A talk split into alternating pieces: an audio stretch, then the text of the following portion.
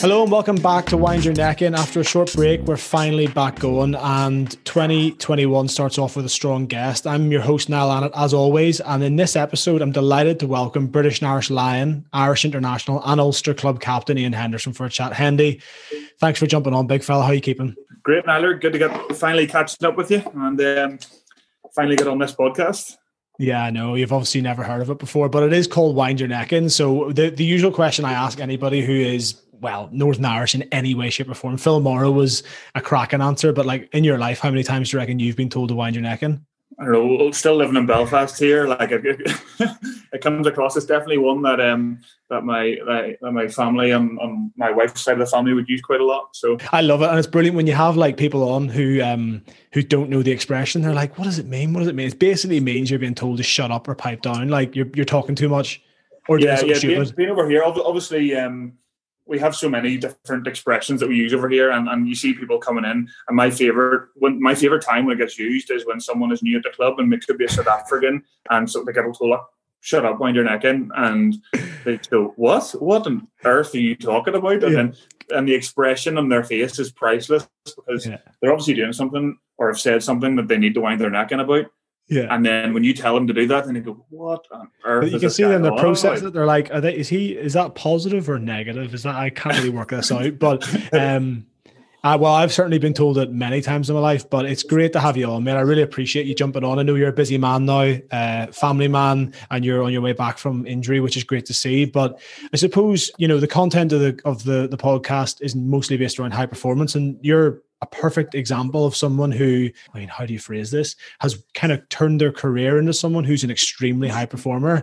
But we've known each other a long time, Hendy. No, and, and in your early days, um, it would it be fair to say you were running off a huge amount of natural and physical ability um, in terms of how you have turned your career around into being a British and Irish Lion club captain for Ulster? When you allow yourself to reflect on that, how, how do you see it? Um, I think I do think it's very funny. I will never shy away from the fact that I have had to change and I've had to adapt to become a professional rugby player because you know me right from when I started out um, post schools rugby and into like sort of the Ulster setup, if you want to call it that. There's no way that Ian Henderson could have survived as long as he has now without changing in some way.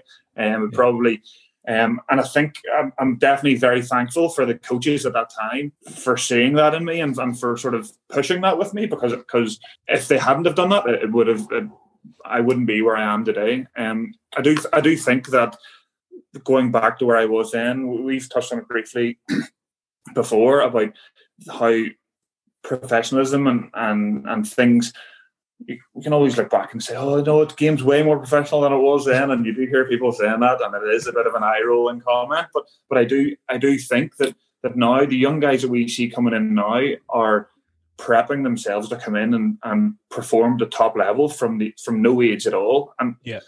A really good example, and it was class the same. Dokey's son, um, Nathan, getting his first cap there the other week. Yeah, Scary, by the way, though, isn't it? That Dokey's son's now terrifying. a Leicester player. And, and, did you did you hear the the weird stat around it? Um, no. Eleven years to the day that he was mascot for Ulster, they were playing the same team Munster and had finished the same scoreline, no and he got way. his first cap. Really see, weird, like that's so weird. See, that stuff freaks me out though. That's like we're not in control of anything. There's there's a puppet master above us who's just controlling some stuff, and it freaks me out.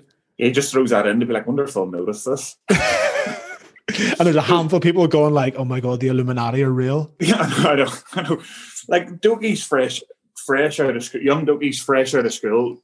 Neil looks definitely not fresh out of school. um, young Dokey's fresh out of school, and he came in when he was 17 into the pre-season with Ulster, and didn't look a pick out of place. Like. Yeah. If I look back and you'd thrown me in as a 17 year old, I would have capitulated. I don't know what I would have done. Um, and he he handled it. He didn't look a bit out of place, and he was like as a scrum half, and he playing a bit of ten, controlling boys, and um, making the calls, calling the shots from that sort of obviously uh, leadership role or, or a, yeah. like, a, like a position as, as a general on the pitch. And that was probably one of the first times that I had t- actually really been blown away by how talented the young guys coming through are. And there's those those sorts of young guys are, are currently at Ulster. There's there's a whole litter them if that you feel like they call them that. And they're constantly impressing me, and it's good. It's so good for the for the, the whole system, and it's good for the senior boys because they go, "Jeepers, look at him! I need to get my act together." And absolutely, and they, the younger guys mightn't necessarily know that or understand the senior still but it, but it is. But that's it's good. It's a great place to be. Yeah, you want those young boys driving those standards. Keeps us on our toes now that we're old boys, you know. But I think um, it's that training age. They've got this training age. They talk about training ages and strength and conditioning about how, like, you know, how many years you've been doing gym and how many years you've built up this training age at a professional level. And like, I'm not being funny, Hendy. Like, I reckon I, I reckon I could bench hundred kilos whenever I was in the Ulster Academy, and that was about it. And I know you weren't too dissimilar. You always had like this ridiculous strength from like your waist down, but the, the these guys are coming in and they're throwing around weights that are just unbelievable. Um, do you think in any way it can affect their ability? Because the, the, point I ask right is I know you had this when you first came into the Ulster Academy. Um, it was actually touch and go whether you were going to pursue a career in rugby. You had this other side, this university. I think it was Maths. Was it? Was it Maths or yeah, well, at the time I was studying economics and finance. Economics but, um, and finance, yeah. But it was definitely always a maths background of an interest. Always maths. But you had that kind of like. I remember you thinking like, I'm not sure if this will be thing's going to work out. I'm actually probably going to prioritize my university. Are these kids are coming in with this amazing training training age. Their ability to, to success in rugby um, is is increased, definitely increased on where we were coming in. But is it affecting their ability to if and if and when rugby doesn't work out, or are they being given, particularly in Ulster, that opportunity to make sure they're balanced? Um, I do think the the Ulster the guys managing the Ulster Academy definitely push that. They, they say you have to have a good good a good life balance. Where I do think it comes in really handy too uh, RPI, we've got we've got more or less got a, a full time player develop PDO player development officer who yeah. is constantly there touching base with guys, and it might be university, it might be um, a trade, going and do a trade, uh, going and doing a trade, and absolutely, I'd be the first person to say like university is not for everyone. Find what you enjoy and do it. Like don't, don't force yourself. And like I think probably especially in rugby circles coming out of decent schools, you get forced down the university route, and I don't, I don't think that's, I don't think that's right. I'm a big believer in doing what you enjoy, and and that that again, that probably stems back to similar to how I thought then. Like this rugby thing mightn't be for me if it doesn't work out, and, and I'm not enjoying it, and it doesn't go well. Um, but I do think they've got a, quite a good system set up to to good ensure ensure that the young guys don't put all their eggs in one basket and don't yeah. Have these false ideas because the vast majority of academy players, not the vast majority, that could be wrong. Definitely before that, have aspirations that they mightn't reach to get given a sub academy position or an academy contract and assume that that's you made is com- is completely the wrong attitude. And if anything, that's probably the attitude of a player that won't make it in the academy. Um, yeah. If if you're uh, a good, hardworking academy player, well rounded, trying to get work hard not only in your playing game but also outside of that, socially as well. Yeah. It's it's it's to me, it's the all rounders seem to seem to do better than than people who put all their eggs in one basket and end up maybe more disappointed at the end of the line. I agree. I think I was definitely an all eggs in one basket through the first kind of five years of my career. And I think the more I've diversed away from rugby, with the same focus and intent in rugby, it definitely frees you up to just actually play better rugby. Probably, probably just allows you to um, not take it not not not let it build, build the pressure build you down and like and like it becomes it becomes life or death. And it's not you know like we're all going to have to retire us too sooner probably rather than later. Um hopefully yeah. a couple more years in the tank yet Hendy but you know we're, it, it, comes to everybody. And and I think that's that that's a really important top, you know point that you make there that the all-rounders the people with perspective the people with context in terms of rugby ending eventually do seem to do better uh, in rugby and after it. But your education, you know, coming through the mighty Belfast Royal Academy, who, who in fairness, get dusted up every year by us, uh, uh Methody. Do you remember the year? I have to bring this up. I have to. I'm only bringing it up because it's not rugby related. But you remember putting Heaney's tooth through his gum? Yeah. Michael Heaney, the Worcester Warrior player here now, a good friend of ours. I'll never forget it. I, I don't think I'd ever seen you angry in your life, and then you turned around and chinned him, and his tooth went through his gum. That, that's it. Like genuinely, I don't think I've ever been as angry in, in professional way as I was then. And I don't, I can't remember the exact. I do remember having an overwhelming anger, and like you know me, I'm not an angry person. In fact, not I'm at all, mate. exact opposite. Um, mate, you're literally the most chilled out rugby player I've ever seen. And when you did it, like, because we'd met each other a couple of times before that, I was like, what, Haynes, what have you done? Like, what have you done or said to annoy him? Because he's the most chilled out person in the planet. The, the, I think it was probably the frustration of us being, I guess, about 45 nil down at that stage.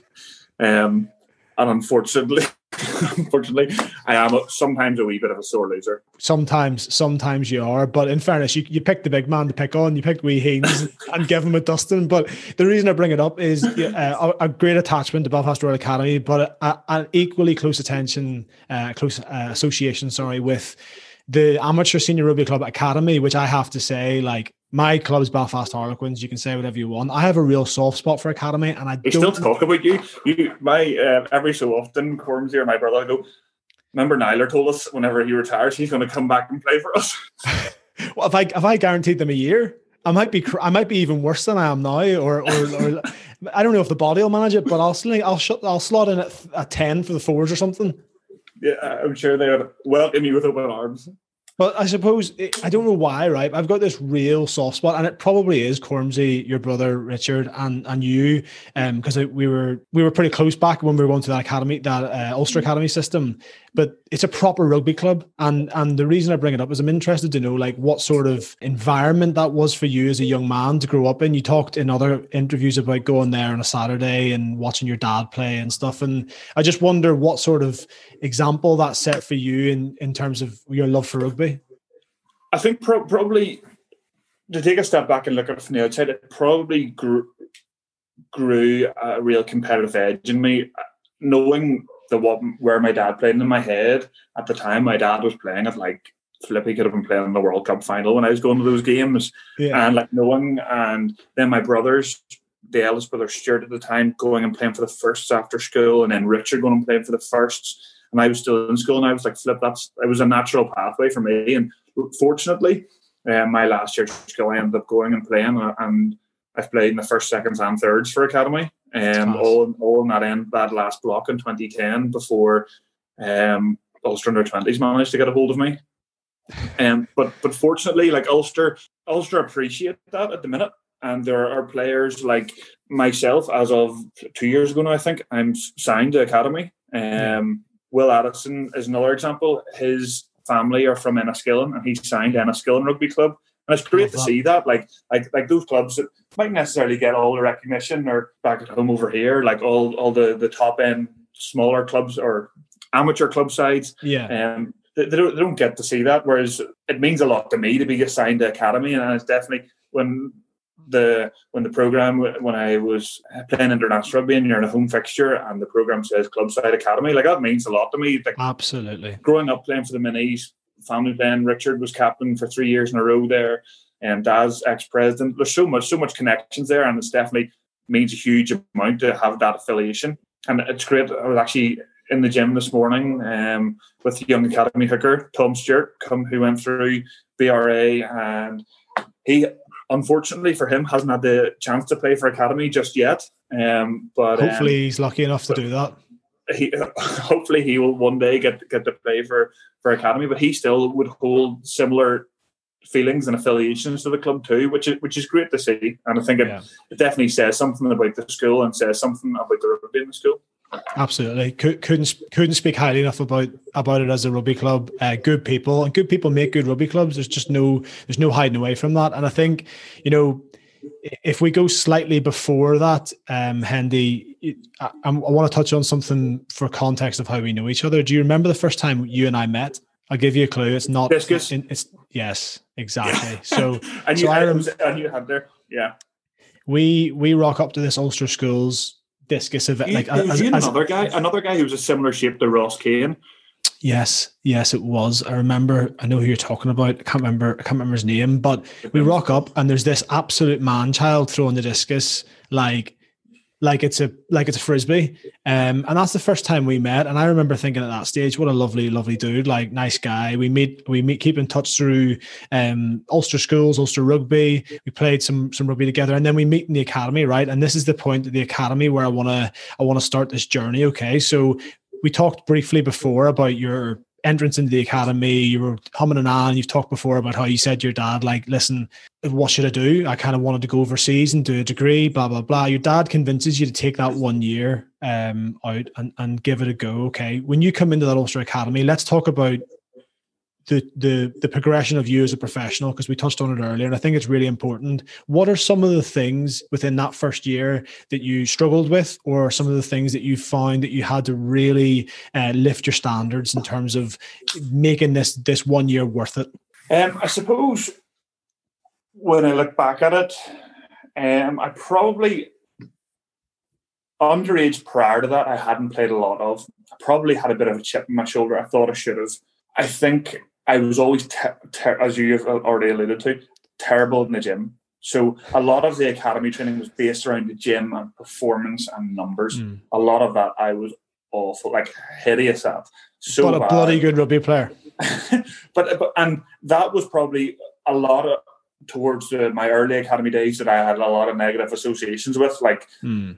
didn't I didn't didn't like gymming. Um, and as you get in a lot of academies, there'd be a lot of big gymmers and I, and I think probably turning that corner a wee bit. Don't get me wrong, I'm still not the biggest fan of the gym now, but but but, um, but I think at the time Kev was there. Um, yeah, Kev Geary, now strength and conditioning coach at Bristol.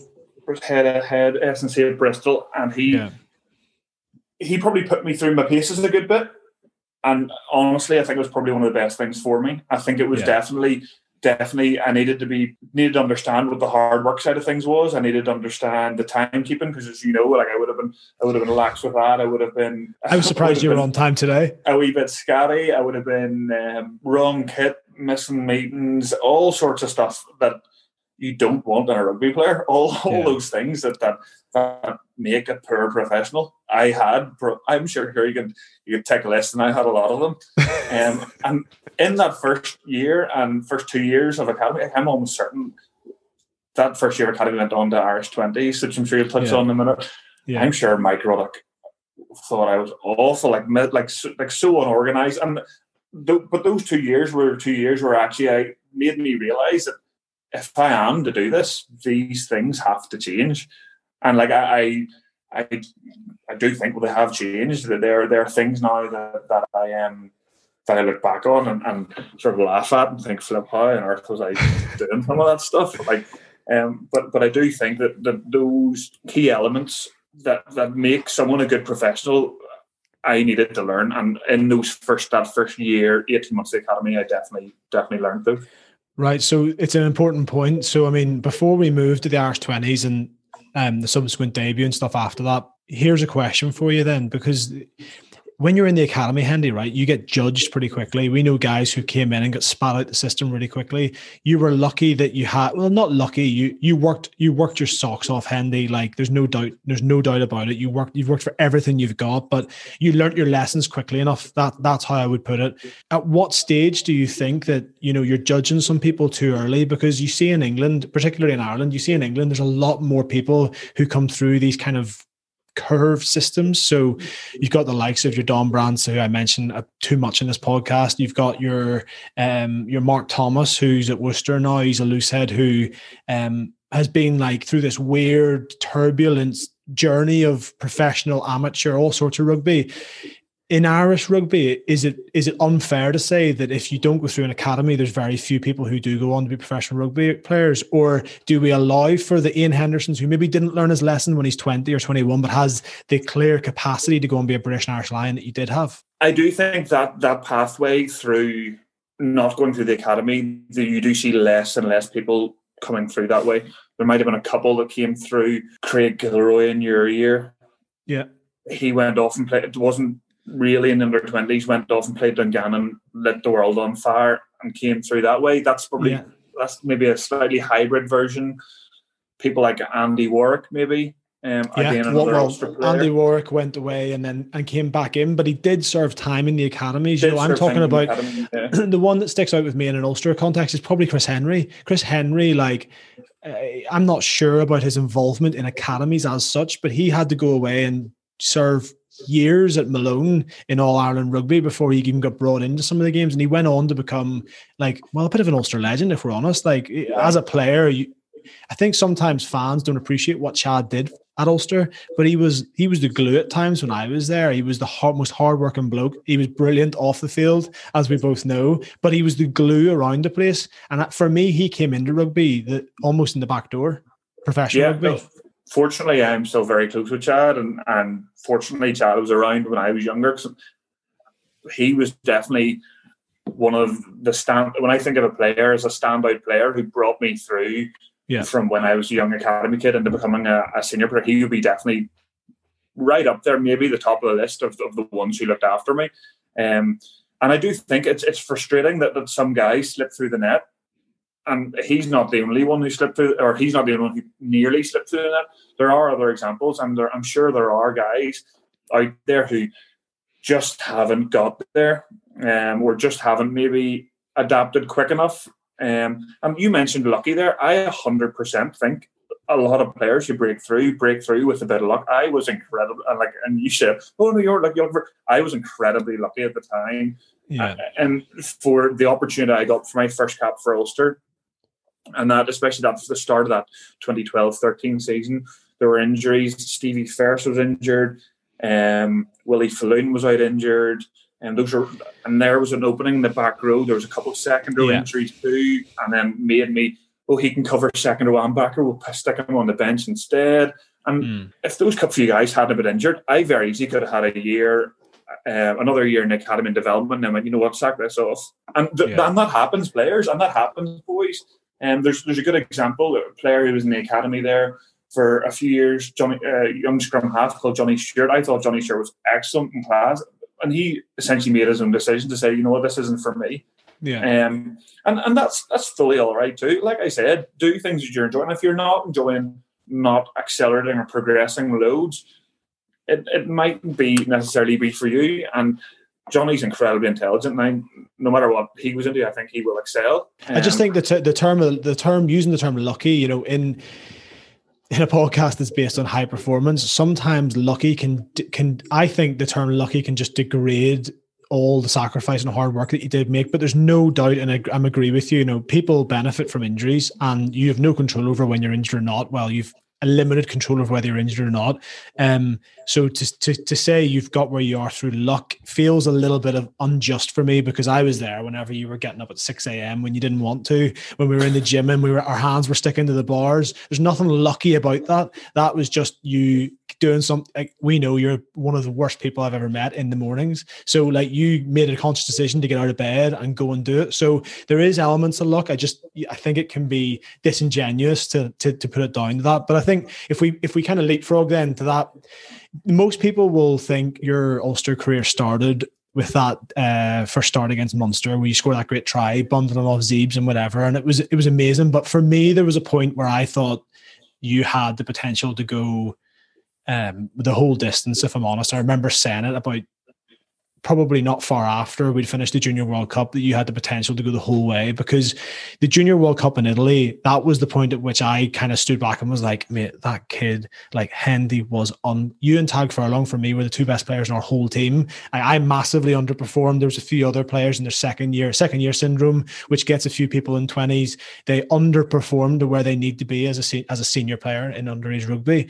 So for me at that stage, I thought like he's got everything. Like you were throwing English twenties players around the place. You were matching the South Africans. Etzebeth was in that team. Kolisi was in that team. You were one of a handful who were matching them. So it didn't surprise me when we leapfrogged to that Munster experience. But at which point in your early career did you think I want a bit of this? Like, okay, I'm now a year or two into this. I'm I'm working towards that Munster that Munster game, or maybe it was before. But at what point did you go like, nah?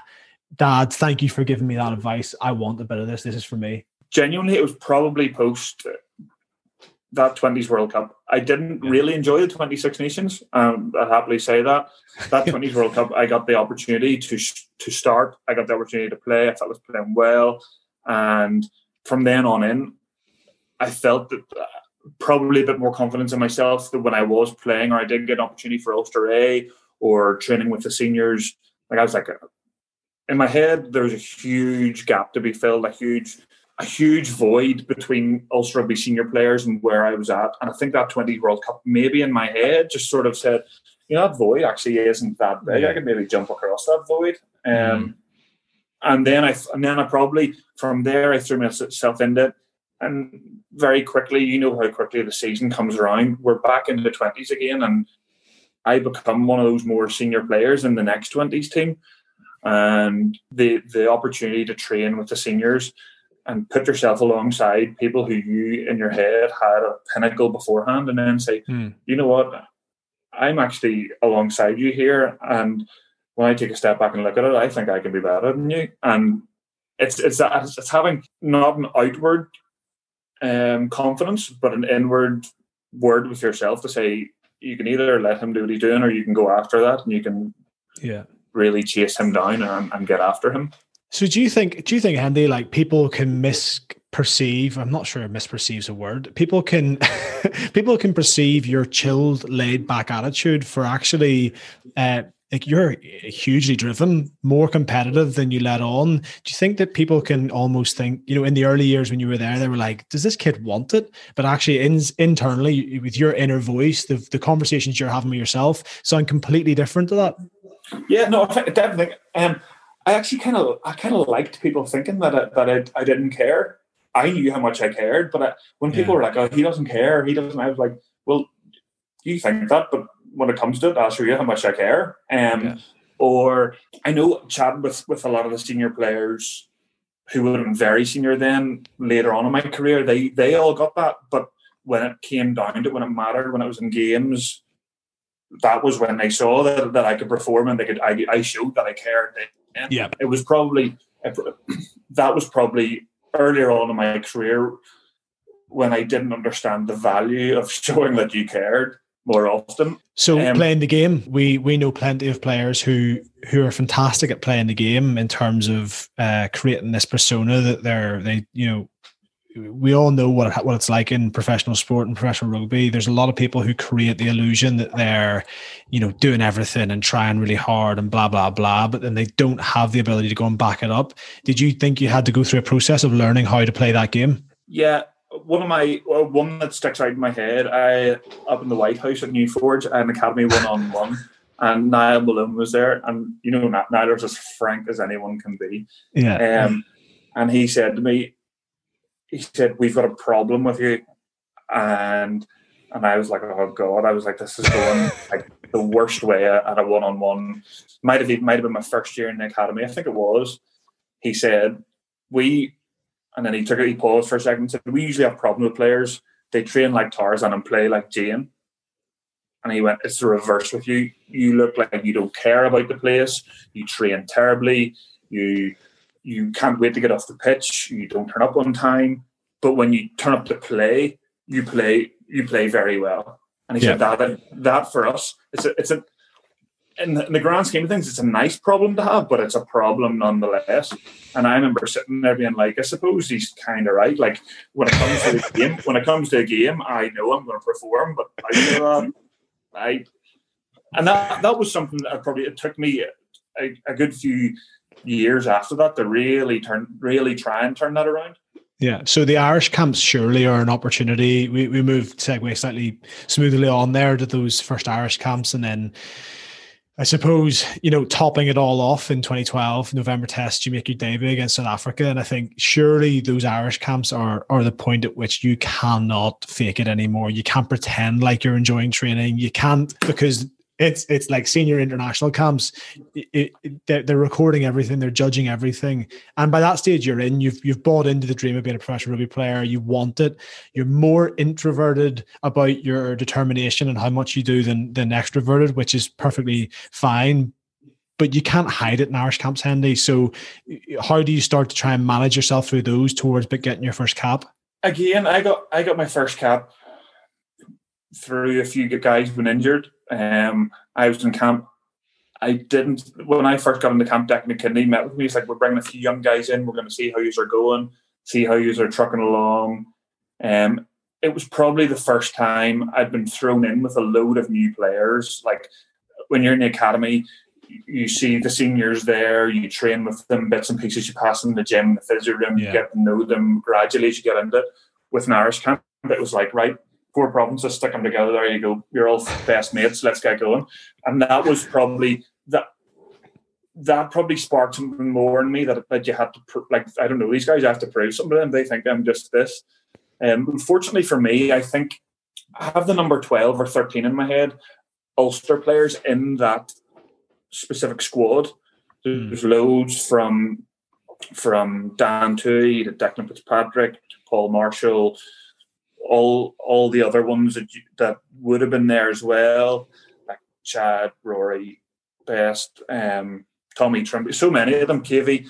Uh, so that actually made that transition a lot more easy for me. I had a, yeah. a large base of people, and I, I do feel there's sometimes that I would see going into Ireland camp sometimes now, guys who would come in mightn't have a lot of their home guys province. Yeah. Home, home province. Eric O'Sullivan's a good example of one who just came in there and got his first cap that, uh, recently for Ireland, and there were only maybe three or four Ulster players in there.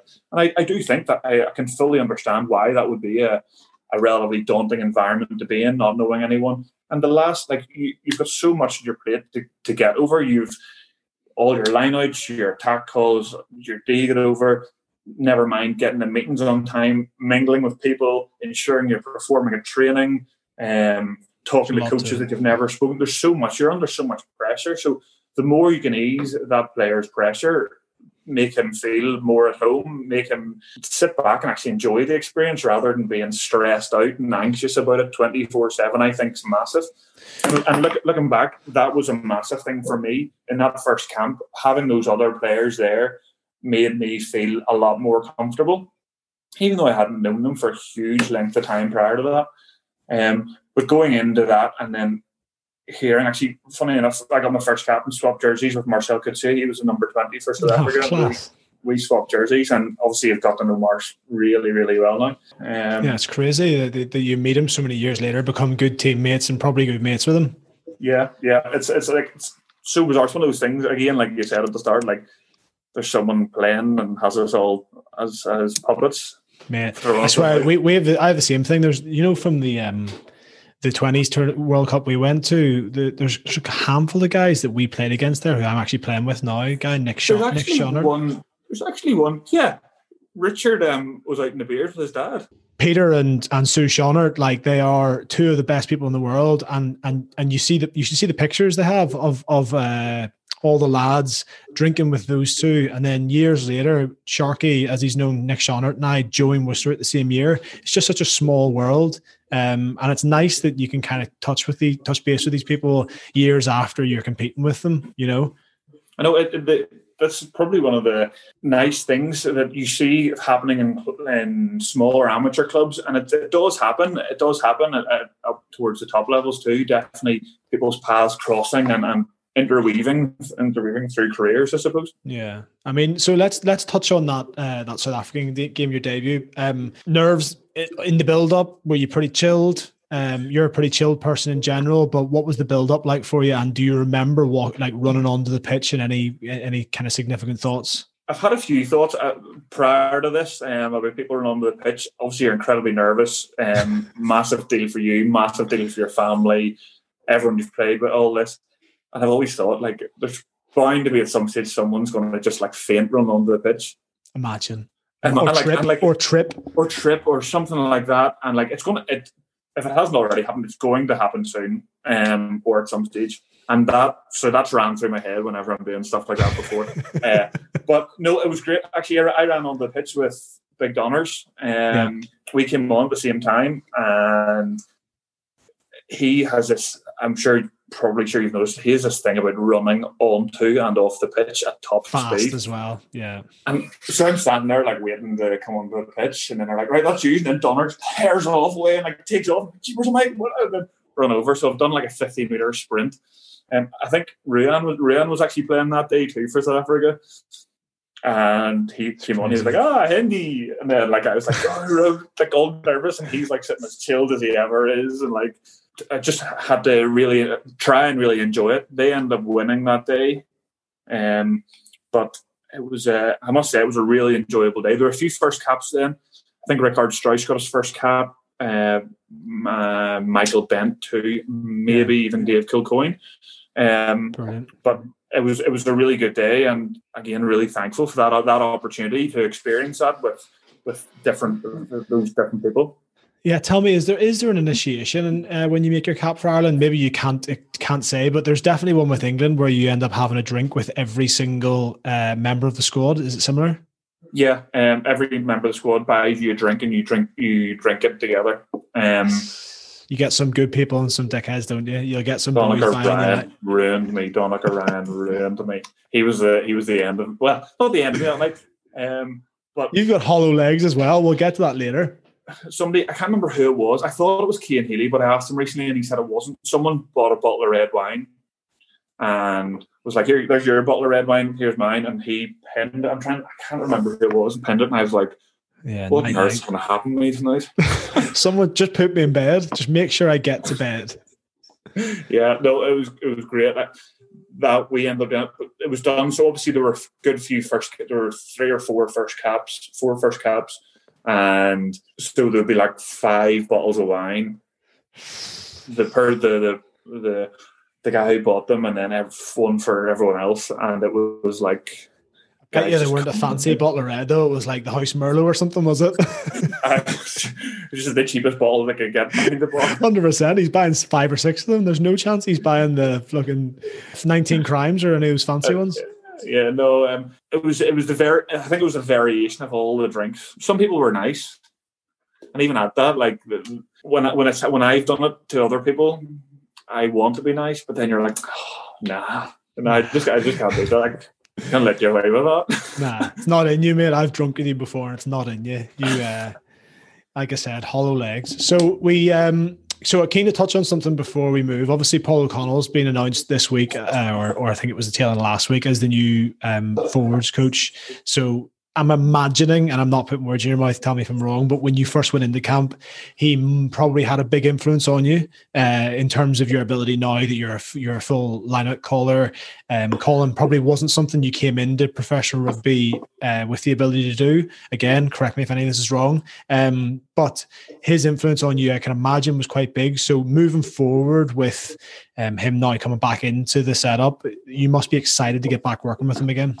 Yeah, I've been within the course of the last week, I've been chatting to Paulie a couple of times already. Um, he's really keen to get back involved. I think he, he's got a mad love for rugby and a even madder, weirder love for lineouts. Um, but but it, it's great to have him on board. I love playing with him. I hated playing against him. Um, and that's something that I that always sticks out in my head. That's one of those questions that always comes up. Who's the toughest player I've ever played against? And yeah there's a, there's a load of generic questions, but he is he is mine. Probably first, probably not from the first time I played against him, but then when I played with him, and then you realise how destructive um, he is for you and constructive for his own team. Um, and then you see that, and you see it actually unfolding in a game when you're playing against him. So he, for that, for that reason, that's why I hated and loved playing with him. But it's yeah. great to have someone like that on board. Someone, especially the younger lads look up to. I know from when I didn't call lineouts how helpful he was for me for putting pressure on me to, to do stuff and get stuff right. Um, yeah. In terms of calling, I think I probably didn't necessarily learn to call off one person in particular. Um, probably be a large mixture of You've had some brilliant. You've had some brilliant Johan, teachers, though. Yeah, Johann Muller, Paul O'Connell, um, probably Dan Tuohy a bit as well. Dev Toner, like guys. A lot of good Merv, like like a lot of good guys, and and to, to to pinpoint one of them has been that's who I've learned it from would be wrong. I think I've yeah. definitely picked up different bits along along the way. And even now at the minute we've got Sam Carter in our Ulster, who's an incredible line caller, and mm learning from him all the time as well. And, and I think that's something that has become more prevalent in, in me now is that you're you can't ever stop learning. You have to continue to adapt and and change what you're doing, otherwise you'll become stale and, and null and void. Hundred percent. That growth mindset is is a, a, trend in all the high, best high performers, and it's a term that's kind of banded around a lot and stuff. But growth mindset looks like just constantly trying to improve yourself. So your improvement in the lineout's been huge. Um, you were always a brilliant jumper, but your ability to go and call there, you're right. You kind of pick up these little bits, and I when I people ask me about that, you know, like I, I learned so much off someone like Rory Best in my early years, but then you you do like mix that pool of people like Gus Creevy and whoever else is big influences. So I can see that in in your play, Hendy. But I think through those Irish involvements, like you've got you know high 50 caps. You've had a, a, a brilliant career to date with loads more uh, in the tank. Some of your best times, you've had some great success with multiple coaches. Um, I think when you have those really big highs, does that inspire you and drive you to, to constantly want more of them? I think, if anything, when I have the highs, it reminds me of frustrations of why I haven't had them at other times. When you have a high, like like winning something or winning a game away from home, like there's a few games. Most of my best memories of games are winning away games in England and in, in European Cup, like winning away at Leicester or away at the Stoop, like those yeah. games, or or away at Saints, like those games. There are some of the, my like best memories for Ulster, like when you're crammed into a terrible changing room and it's a terrible night. The one against Harlequins in my head. It was a snowy one? night. The snow yeah. one. Like like those are games that like I look back on and like like those are some of my best memories. And then you and you relish those memories. And then you look back in other games and you're like, flip, we really dug in that night. Like why why couldn't we have dug in in this this game that we've lost? Yeah and I suppose when when you look at it that way and put it that plain and simple, if I had an exact answer, I would fix it immediately. You'd be um, the cap. You'd be the captain and and the coach and best player in, in, every team in sports in the world. It's not. It's not an exact science, is it? Yeah. Um. Try, trying to pinpoint that is something that I think you have to continually try to do. Why mm. were we good that night? Why did we perform then and not perform in this night? What did we do differently? Was our prep different? And um, you can get caught up in a lot of that. Um, you can get caught up in trying to chase things that you think have changed that, that haven't. Um, but it goes back to that growth mindset about trying to continually get better. Yeah. Rather than after something, after you win two or three good games in a row, you sit back and go, you know, we've done it. We're not going to lose any more games. That's an awful mindset to have that I think uh, I think can slip into teams and players.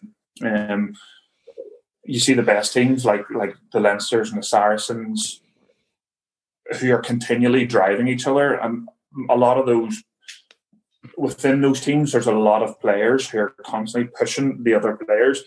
Yes, the team looks comfortable. this team and the standings look comfortable, but that yeah. starting team is constantly like bubbling, brimming, players trying to trying to get through and and, and solidify their name in this top range team. Yeah, we took we've had a few. We had a guy like Richard Wigglesworth, for example, who uh, during his time at Sarries talked about how elite performance, high performing elite performance teams are actually an uncomfortable place to be, um, because you're constantly being challenged and challenged and challenged, and if you're not good enough, gone. You know, you have a certain level that you have to you have to reach. So I think the way you describe it there is perfect. It's that constant, continual um, intention to get better. But I think as we look to round up that kind of aspect of of um, the Irish uh, and, and, your progression through the Ulster into the Irish setup and stuff, like, do you have a pretty solid idea of what your week looks like and what you need to get done in that week to prepare yourself to go and play your best rugby? Do you, do you feel like you've got to that stage in your career?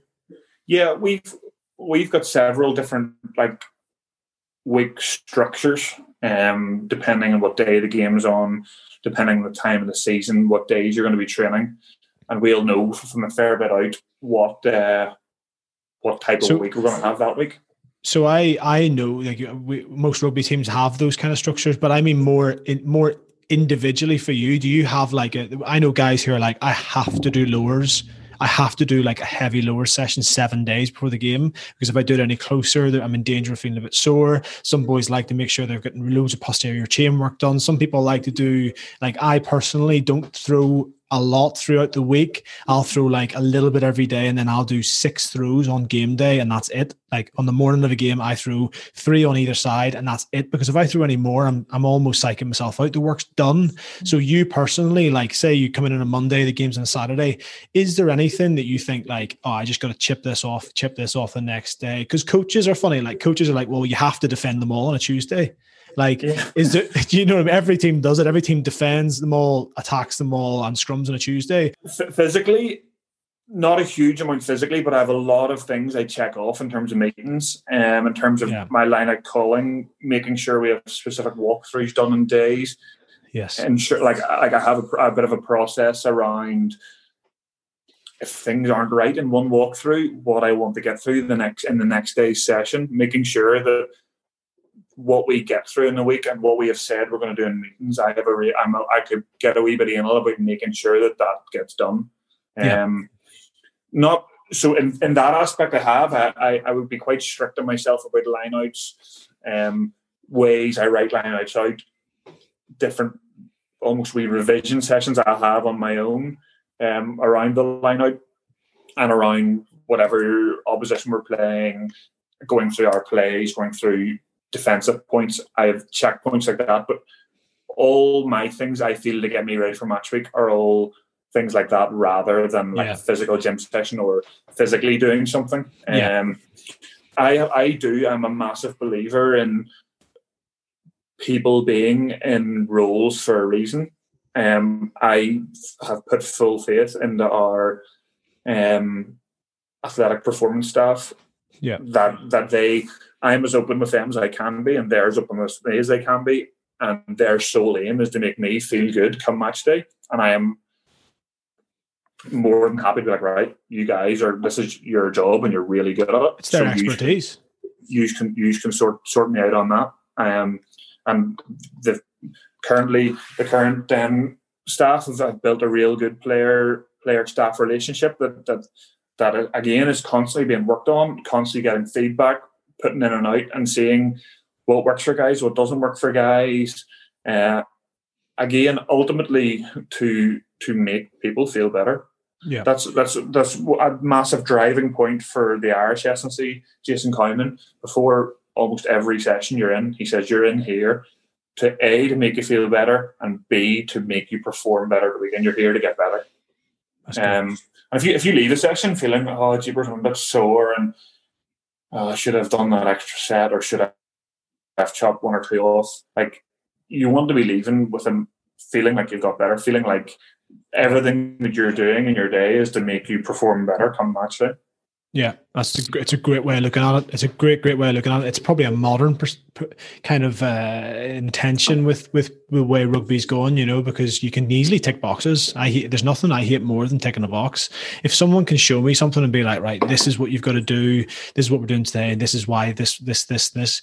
But if you're like, okay, today we're doing this because well, that's what we've done for the last ten weeks. I'm going yeah. like, no, no, no, no, no, no, no. This is going to kill me. So 100%. I think it's. uh it sounds like it's a great setup you guys have. And i think if we if we kind of divert slightly away from the actual ins and outs of how your week looks hendy something that i was keen to discuss as well is like this this idea of living your career in the public is quite difficult. Now like you're on a different level to me because you are an international british irish lion. Um I, I already kind of have a good idea about how this com- this part of the, the, the chat's going to go and that I don't think you're scrolling through social media looking for like Tom, Dick, and Harry or Steve the plumber's perception of how you've played, right? But is it is it more difficult um, whenever potentially it's your family who are reading some things on social media about how you're how someone's giving you a rating in a newspaper who doesn't have a clue about rugby, or how do you deal with that, and how do you advise your family to deal with that?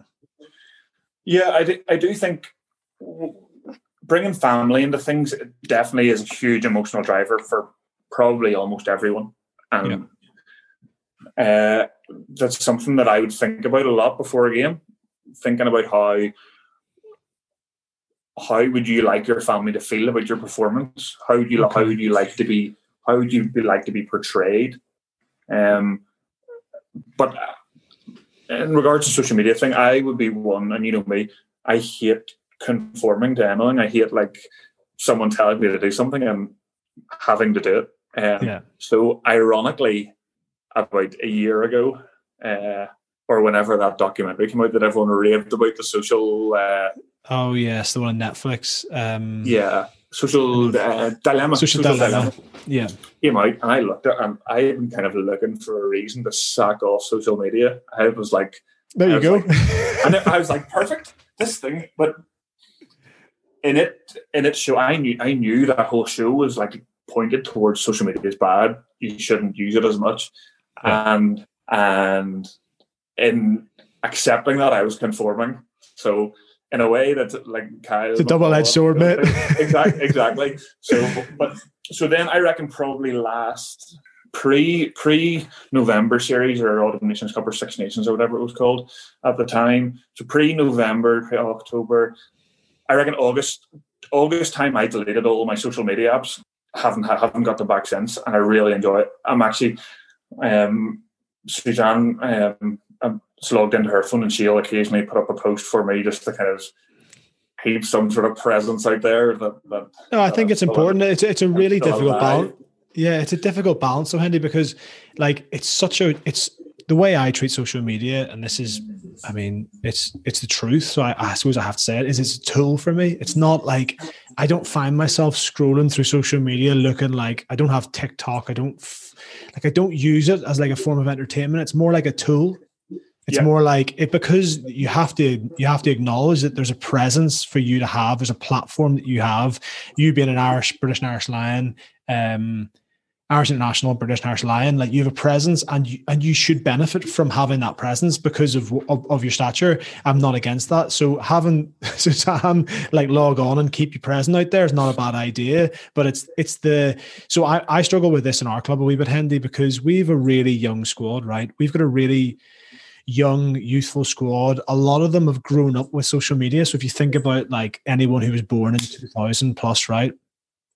They've grown up with social media. We've kind of uh, we've kind of adopted it, but not grown up with it. And I'm very conscious that a lot of these guys, right? Say we we've we've lost a few games in a row, and these guys are like scrolling through social media, typing their name in to see like what Steve the plumber, as I mentioned earlier, is saying about them and their performance. It's almost like this gratification that they need from people that that um, have opinions but necessarily shouldn't matter as much as they do. So i just think sometimes whenever you're you as someone who's on a bigger platform it's not going to affect you because i know you you don't sign into social media you don't. But like for example richard right? Richard is probably present on social media in some aspects or he maybe reads a newspaper. If he reads someone uh, saying something about you that he they don't have the inside information that you can give to Richard. Like, oh, why did they lose that line out? Well, actually, um, this is the line out we planned to call in that space because we were trying to do. They don't have that information. It can be more difficult for family. So, like Su- Suzanne, for example, might be present in social media and read um, someone saying that oh, Hendy had a stinker at the weekend, and they've got no idea. So, how do you balance your family's perception of what that looks like? My, I'm trying to think uh, of a scenario because you don't play happen. many bad games, so you're fine. Like you know, when you play, you normally play well. It does happen when some you're around the mum and dad's house for Sunday lunch, and they've got the Sunday Life sitting out, and they're looking at the ratings, being like, "Oh, jeepers, look at that." You'd or, only a four or, and a half out of ten there, son. You must have had a stink, and you're like, I actually thought I played all right. Um, they, I think, probably the way I would kind of manage it, not manage, not that I ever feel I have to manage it, they know how I feel about what everyone else says, and they yeah. know they have a good understanding that whatever anyone else says rarely, rare, not that it doesn't affect me because that's not true. Yeah. I rarely, I try to let it rarely affect me. Um, and I think it's, I, I do think that social media has a, a, like you say, it's a good tool. It has so many benefits and there's so many positives to it. Um, I do think, however, there is a lot of negatives to it. The I'm I'm all for free speech and all whatever else, but but the amount of people like you say, Steve the plumber with his with his world beating ideas on who should and shouldn't be selected and and how to how to throw a line out or how to catch a line out. Does he have some tips? Because I could do with them. not not understanding that, that people do read these, like like and people read them, and just because they might be more in the public eye doesn't mean they're not susceptible to hmm. to um, feeling bad about it. And, and that's something I would I would often say to players like you're allowed to feel bad about it. Like it's like when you read a comment, a lot of players have had negative. Most players have had negative comments written about them, and it's completely normal to feel like a like a bag of shit after reading some of them. To sit there and be like, my god, but but to be able to put yourself in perspective and then actually go back out of that comment, look at that person's profile, and be like, hold on a second, what what shoes are you in to be yeah. giving but that's the skill isn't it Hendy? Advice? that's the skill.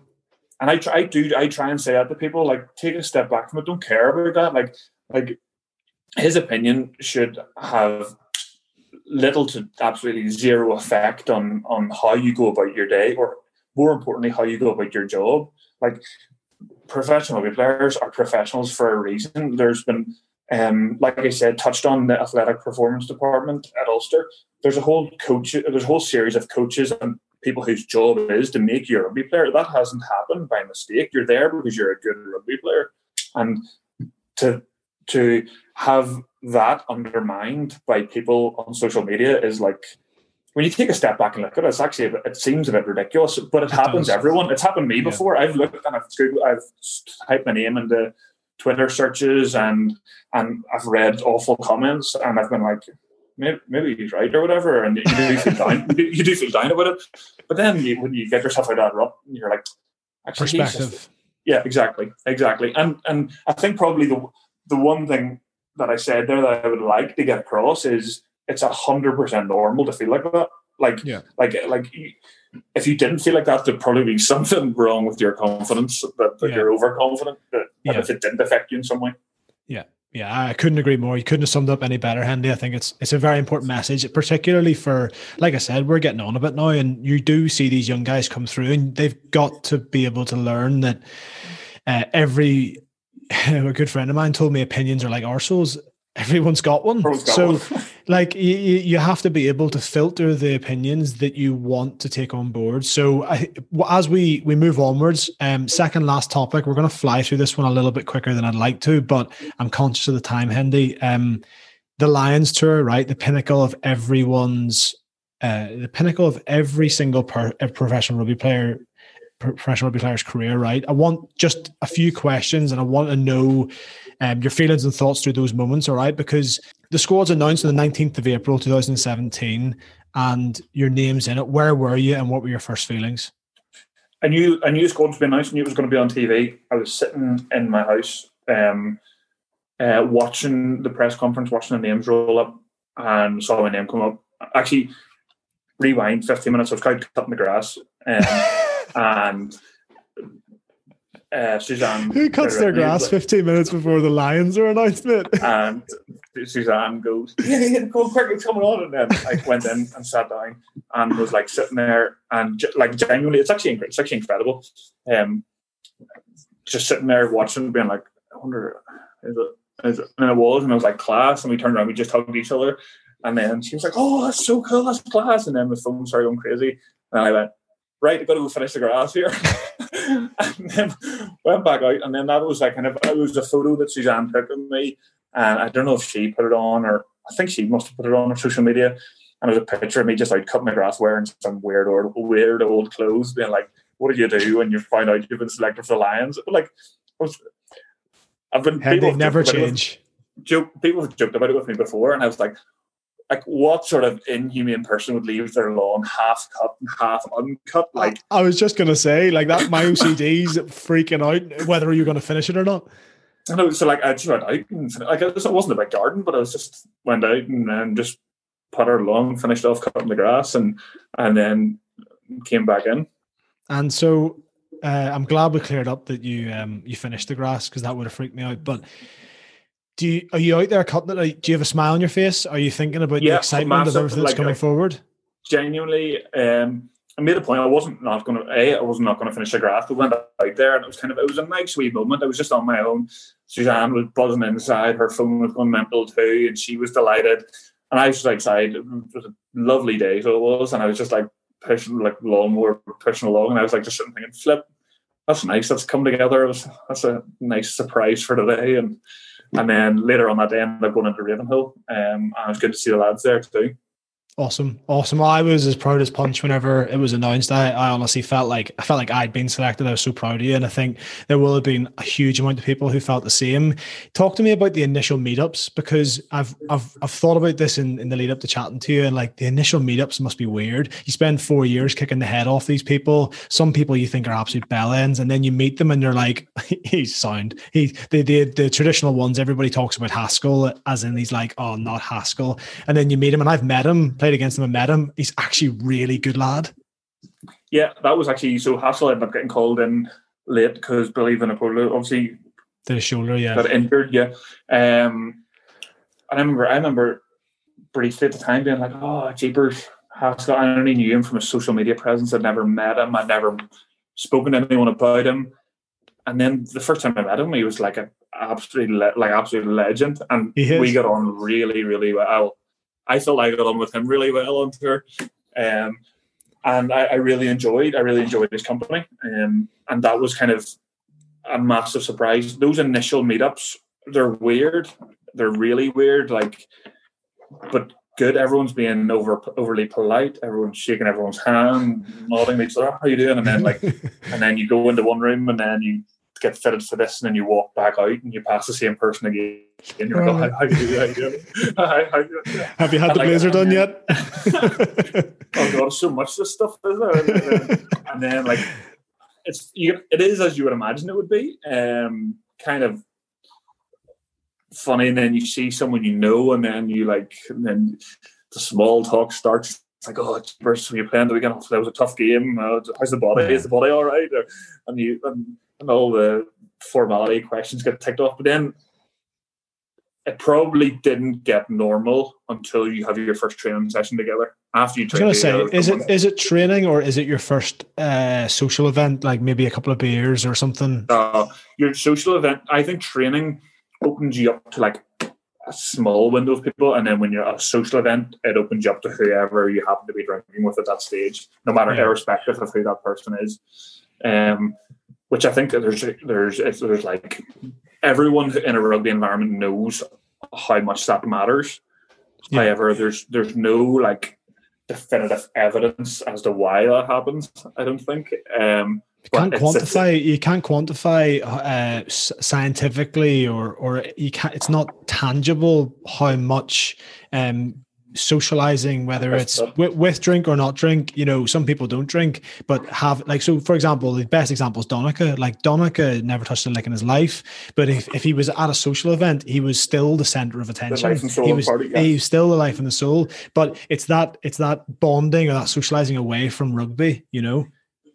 100% and I think the more you do that the more you buy into it. And this probably comes back like like I said earlier about the you're doing it for like a thought in your head is doing it to ensure that you're you're doing your family proud. Yeah. And the more you get to know someone, you want to do more for them. Like you don't want to let them down. Well, that's definitely I think in a lot of rugby players' minds, you don't want to let people down. You don't. You don't want to. You don't want to.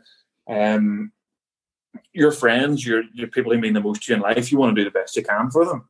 And the more you get to know someone, whether it be through a social piss up or or spending more time with them or whatever you may do. That's why I think the best teams are the tightest teams because those players are going to like work their asses off for each other because is your is your one of your best mates. You're not going to let him down. Like you can't let him down, and that's why Great that's connections. Why it's so so key. Yeah, I couldn't agree more. I think that's the beauty of what the Lions is. So, uh, last two questions on the Lions, Hendy. Um, Joe Marler speaks candidly in his book, The Loose Head. Um, I actually listened to the audiobook rather than reading it because I'm lazy. But really, really good book. Um, when he discusses some of the stories from the Lions tours, he speaks very candidly about yourself and Bestie, and um, which I can completely agree with. Like I said earlier, hollow legs. Um, are those some of the best memories, or is it the winning games that, that, that stand out for you personally? It's a, it's a, it's definitely a mixture. Um, and and there were like low points too. There are times you're you're out when you're out in tour, and I was thinking like, what on earth? Like this is supposed to be amazing. This is supposed to be the best time ever. This isn't that enjoyable. And then before you know it, you're in the game, and you're like, flip. This is the best time of my life. This is the best rugby. Yeah. This is the best crack I've ever had. And similar to the social media thing. It's okay. It's normal to feel like that. It's normal to have emotional highs and lows. Yeah. No matter what happens when you're away from your family. I was due to be getting married two or three days after I got back from the Lions tour. There's a there's a external stress of that happening at home, like so much stuff going on, and like like I was like the other side of the world. Yeah. Um, potentially out in the bear, Suzanne trying to ask me a serious question because it's two in the morning where I was. She was in the middle of her day planning stuff, and like that that was a whole like different sort of Stressor. scenario. I, I felt Yeah. like almost like I was living like two lives when I was in one when I was in New Zealand and then the other one like transferred. And then Suzanne Mm. fortunately managed to come out. She Suzanne flew out for six days or something like six days or something like that New Zealand. But it was class to see them. But there, there are massive highs and lows. Um, obviously not getting selected for the for a, a test game was was like that was pretty gutting for me. But similarly, there was another twenty guys in the squad who hadn't been selected, Yeah. and we we all, we all enjoyed each other's company, and through that common disappointment, that's the perfect word I'm looking for, the, common disappointment that we all shared, we had great crack together, and and like and made some of the memories that equal some of the high points of the tour, um, which which I suppose like I, you know me, I'm like the last person to start like bombing rugby and all that, but that's what rugby's all about. Like that's No, it kind of is, you're it sounds like such a pothole thing to say, but like it is, like it, it is. Yeah. That's that's that's why I enjoy playing rugby. Like you do the same thing whether you're playing for the British and Irish Lions in New Zealand or whether you're playing for Academy on a Saturday. It's 100%. all about you know uh, playing playing the match, giving everything you got, and then socializing and connecting with people afterwards. Yeah, hundred percent, and I, and, I, and I think that's why that that's a, that whole theme I was saying there about why people play rugby, and and, and I think it's um it's one of the best. I think it's definitely one of the best parts, if not the best part of rugby. Okay, so the last question on the Lions, higher lows, you talked about them. Where does the draw uh, of the series sit um, for you personally? You've touched on the selection, which I know will be a low and it'll be a driver for the next one. Um, fingers crossed you're in the mix because you've got so much to give out there. But in terms of the actual result being a draw, does that sit as a high or low? Because I know historically, I mean, historically on paper, it's a it's a it's a result, it's a high, but being a competitive sod that I know you are, being part of an organization which is um, historical and based on winning tours, where does it sit? Is it allowed to sit in like a middle zone? You can sit wherever you want. It's your podcast, mate. because there were to lose the first game and then to continue on in the fashion that it's the next two was like, it's incredible. It's like it's it's so good to do. Like so, it would be so easy to lose that first game and roll over and be like, Yeah. you know, we've got to win two in a row now, and actually go out win the next one and come as close as you can to winning the winning the following one. Um, it's so impressive, and so just take a step back and look at it that way. It should be a high. It should be like Yeah. flip. That's a real achievement to do that, especially against a team like New Zealand. It's just one of the, like the best team, probably close to the height of their performances, um, Right. to do that. Um, then similarly, like I remember looking afterwards, looking at the, the podium, being like, Weird. "Bro, like what on earth is going on here?" They're all like that. They're all like looking at each other and hugging each other, and Yeah, Kieran Read and um, um, uh, Warburton, wasn't it? Kieran Read and Yeah. Warburton was the weirdest thing. They were both so uncomfortable. Two of the highest performing players uh, in rugby's history, and they're both just like, "Oh, this is uncomfortable." yeah, like I, I, I was like pretty pissed at the time. Actually, I was like watching it, and I was like, "What?"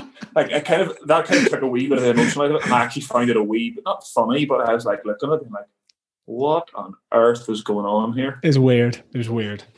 It was, it was, it was odd, but like, but that was all. That was fine. And we again, everyone ended up socializing afterwards, and it was like it was great. Like, Yeah. Like, and we had a few days out there afterwards that were were again some of the high points of the high points of the of the whole tour. Yeah, absolutely. I can imagine. We'll talk about them off air because I'm not sure they're for podcast ears. But I think um last topic, and we're going to cover this uh, relatively quickly because I've taken too much of your day already, Hendy. But the last topic is one that every rugby player goes through, every professional sports player goes through, and it's the topic of injuries, and I've had my fair share of times spent out on on the physio bed, and I know you have too. But I think it's an important conversation because people who listen to this will either either be people in high performing environments or just fans of rugby and other sports, and to try and give some context on what goes through um, elite athletes' minds when they're out injured, either short term, long term, or or or uh, in even longer term in terms of having to retire. We've known players who've had to do that. I think it's important to try and provide some context. I mean, you've had your fair share of injuries. You've also played and um, you've played nearly 200 first class games. Uh, first class, I mean professional games. If you combine all your Ulster. Um, Irish caps and the Lions games, which I know don't count as test caps, but they're obviously hugely um, hugely high performing games. So you've played a lot of rugby, but you've had your fair share of injuries. How do you process the the idea of being injured or injured again in your mind? Honestly, I think getting injured for me has become more difficult as my career has gone on, and I think that's maybe because similar to we talked about earlier on, like you become more invested. I've put a lot more I put a lot more into training and the preparation for a game now and I put a lot more emphasis on that and I think that that in that has made getting injured a lot more difficult. Um, yeah. Because you know how hard you've worked to get to that point or to play in that game, um, and that makes it like more gutting when you get injured. I, I definitely think it does. Um, obviously, everyone can tell you it's part and parcel. Like it, it uh, it's going to happen. It's no matter what. Um, no matter what when you play with, there are very few, very few players other than Dev Toner who don't get injured. um, and I'm touch wood, sorry, Dev. Uh, uh, who um, who who go through a whole career with very very little injuries. Mm. Um, what the way I go about it is, you obviously you're got it for the first while, and then you've got to go and get scans, and you've got to have many, many people ask you the same question over and over again. Your whole injury process is the toughest thing I find about the recovery and rehab process is you back running yet? Oh, good. You're good. How's it feel? How long are you going to be? When are you going to be fit? Like, I'm like, and I know it's it's the best with the best intentions, but it's that question twenty times a day, thirty times a day, and and that I find that harrowing. yeah. But but I, the way I try and scope out my injuries is you're allowed, and like I've said about two other things, you're allowed to be pissed. Like it would be abnormal if you weren't pissed off about it. Absolutely. Um, it's about accept. It's having a way of accepting that and and understanding that that's okay. I'm allowed to be like that.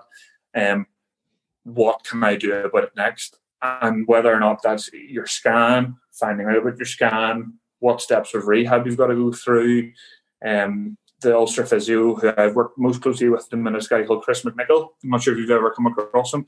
He's brilliant. Yeah. He knows he knows that whenever he says something to me, right, we're going to get do this and we'll get running in three weeks' time. I will. I'll sit, my first question will be, what about two and a half weeks, or what about two weeks? Can like where can where can I shave off a week here, or where can I shave off? Even if it's a session, like we're going to run you next Monday, can we actually do it on Friday instead? Yeah. Or can we do it a couple of days earlier? And he knows that I that's my sole thing is like I I, don't like being injured. I don't like being asked the question of when I'm getting back. Um, I want this to stop. Yeah. Um, and and I want my body to get. I you want your body to be at full health, and and like that. again, that's a normal thing. It's a, a, it's normal to be frustrated and injured. Like nobody nobody wants to have broken parts of their body. Like like and and I, the more people understand that and, and, can and can and can for want of a better term like be at one with that I, I hate that term but but the more you, you feel like like it's acceptable it's normal and there's also a spectrum of players some of them will get injured once in their career some of them will get injured 30 times in their career you are on that spectrum somewhere and you do not, unfortunately, like you said earlier, within certain parameters, do not get to choose where you fall in that spectrum. Um, you might be one of those guys who, unfortunately, get lots of injuries. or Fortunately, don't get many injuries. Um, and that's not for you to decide. The collisions at which you um, the, the collisions at which you take the grand on the grand scheme of things generally aren't on your terms. Like you, you yes, you run into contact, but but the, the ones that injure you, you don't try and injure yourself. Um, no. So again, you're on that you're on that that sort of spectrum of I don't get injured a lot or I get injured a lot. Um, and unfortunately, I am. I, I know I'm one of those players who, who gets injured. I'm in the in the the top half of that spectrum who gets injured more often than not, and it's incredibly frustrating. But I, have I've accepted that, and and what I try to do is, is minimize the amount of time I'm out for.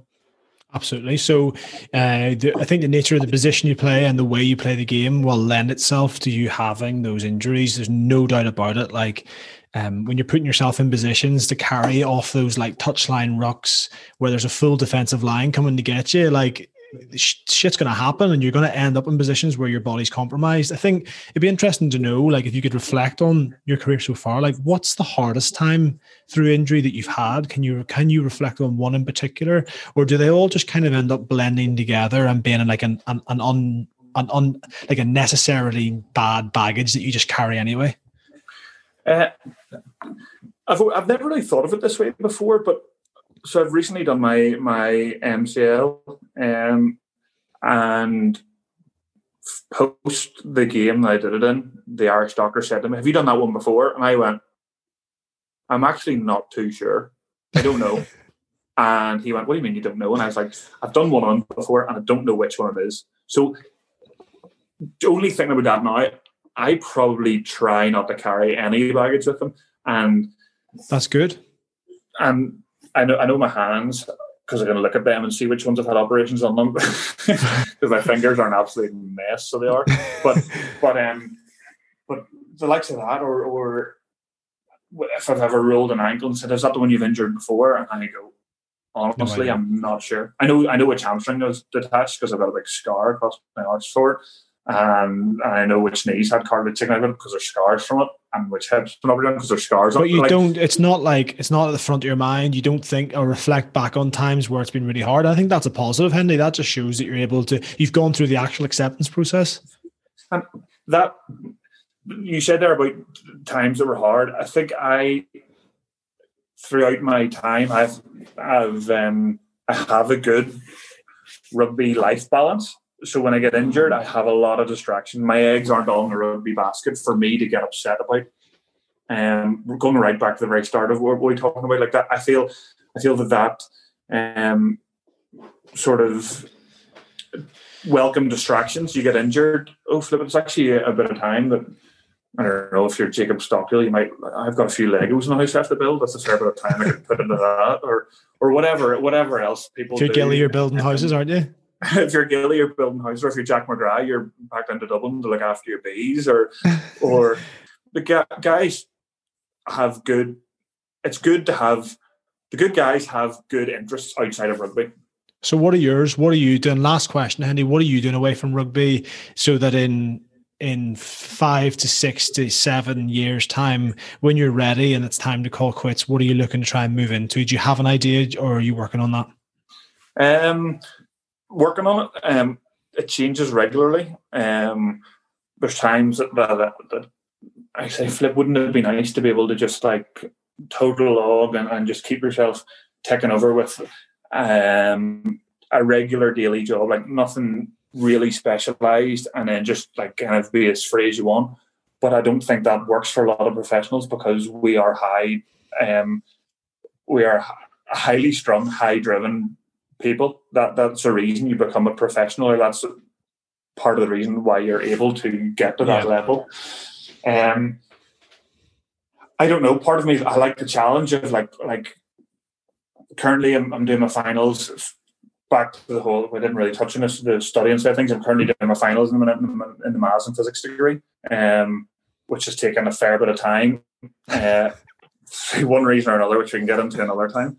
Um, but but I like the thought of going joining a business or doing something completely different and starting right from the very bottom again. Um, and and trying trying my best to, to excel at that. Like going in, I, I was talking to a CEO of a big company in Belfast recently, and I was talking to him about going in at a at like a like a graduate level, um, and he said, well, they would they like the to see everyone coming in and they'll then judge you where you're at and move you to where they think you should be. Um, I like the thought of that.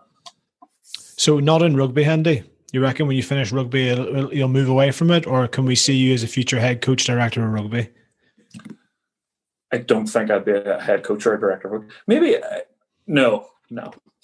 And I don't know. I think I think the way you've the way you've developed yourself, the way you you come across now, it's totally different. There's and there's a certain if you think about the really good coaches that you've played under, like they're not always like straight down the barrel, the most professional, the most like organized. Sometimes the ones that get the most out of you are the ones that are the most personable. Yeah the ones that no, connect with you the most, the ones that can motivate you, the ones that can can make you see it from their whatever their vision is. So I don't I don't know. I like listen here. I'm not pitching you into rugby. I'm just saying I wouldn't count yourself out because you're you like to sleep. Well, I, I think no, I do like to sleep. Um, uh, I do think that I, I do I do see in my life after rugby. Rugby is obviously such a a volatile sport, and and in terms of, of your lifestyle um, and how I've seen so many coaches come and go yes. um, and have a young family too. It's a lot to ask for your family, and that's something I think that that when I look at my friends and, and other family members, it's something I'm a wee bit jealous of, even if it's oh we've what what month are we in? I don't know January. We um we've booked to go away somewhere in May I'd be like, oh my goodness, I would love to be able to book somewhere to go away to. I don't care where it is, but like, but like we, we don't we don't know that, or or in three years' time, I'll still be in the same job and I'll still I'll still have my weekend off, or I'll be able to book a weekend off, and that's that's a lifestyle. Again, that might like I might get into something like that, and it might be awful. You might hate it.